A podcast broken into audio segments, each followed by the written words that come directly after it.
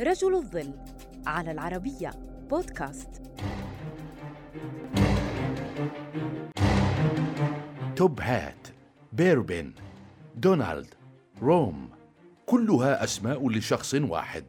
ديمتري بولياكوف ذلك الجاسوس الذي كانت رسائله الواردة لمقر المخابرات الأمريكية بمثابة ليلة عيد لعملاء المكتب الفيدرالي. فما قصته؟ ولد ديمتري بولياكوف عام 1921 لعائلة متواضعة في أوكرانيا حيث عمل والده محاسبا. والتحق بالمدرسة العسكرية وفاز بأوسمة الشجاعة كضابط مدفعية خلال الحرب العالمية الثانية قبل أن تجنده وكالة المخابرات السوفيتية وترسله إلى نيويورك ضمن البعثة السوفيتية لدى الأمم المتحدة.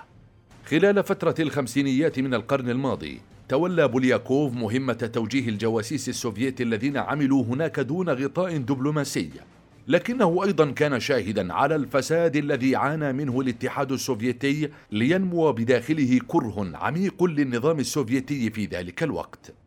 في عام 1961 اتصل بولياكوف بالسفارة الأمريكية في موسكو دون الكشف عن هويته مع عرض لمساعدتهم كجاسوس. وبدأ في تقديم معلومات استخبارية لهم لا تقدر بثمن حول برامج تطوير الصواريخ السوفيتية والقدرات العسكرية والخطط ضد الصين.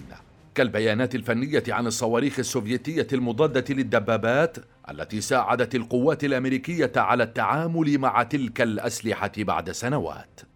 كما سرب أسماء ضباط عسكريين أمريكيين وبريطانيين يعملون كجواسيس للاتحاد السوفيتي وقدم أدلة على العداء الذي تكنه بكين تجاه موسكو الذي استغله الرئيس نيكسون للتظاهر بالانفتاح على الصين في عام 1972 خلال أكثر من عشرين عاما من عمله لدى المخابرات الأمريكية منح مكتب التحقيقات الفيدرالي ديمتري اسم توب هات كما منح أسماء أخرى أثناء مهماته المختلفة مثل دونالد بيربن روم.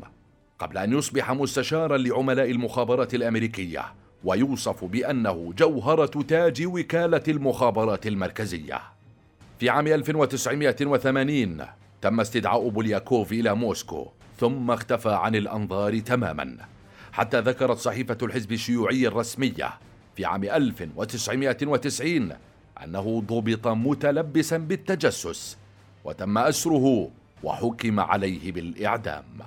لم يعرف أحد كيف مات بولياكوف أو أين دفن ولكن خيانته سجلت كعلامة ناجحة في درء اشتعال الحرب أكثر والحفاظ على استمرارية الحرب الباردة وحفظها من الغليان.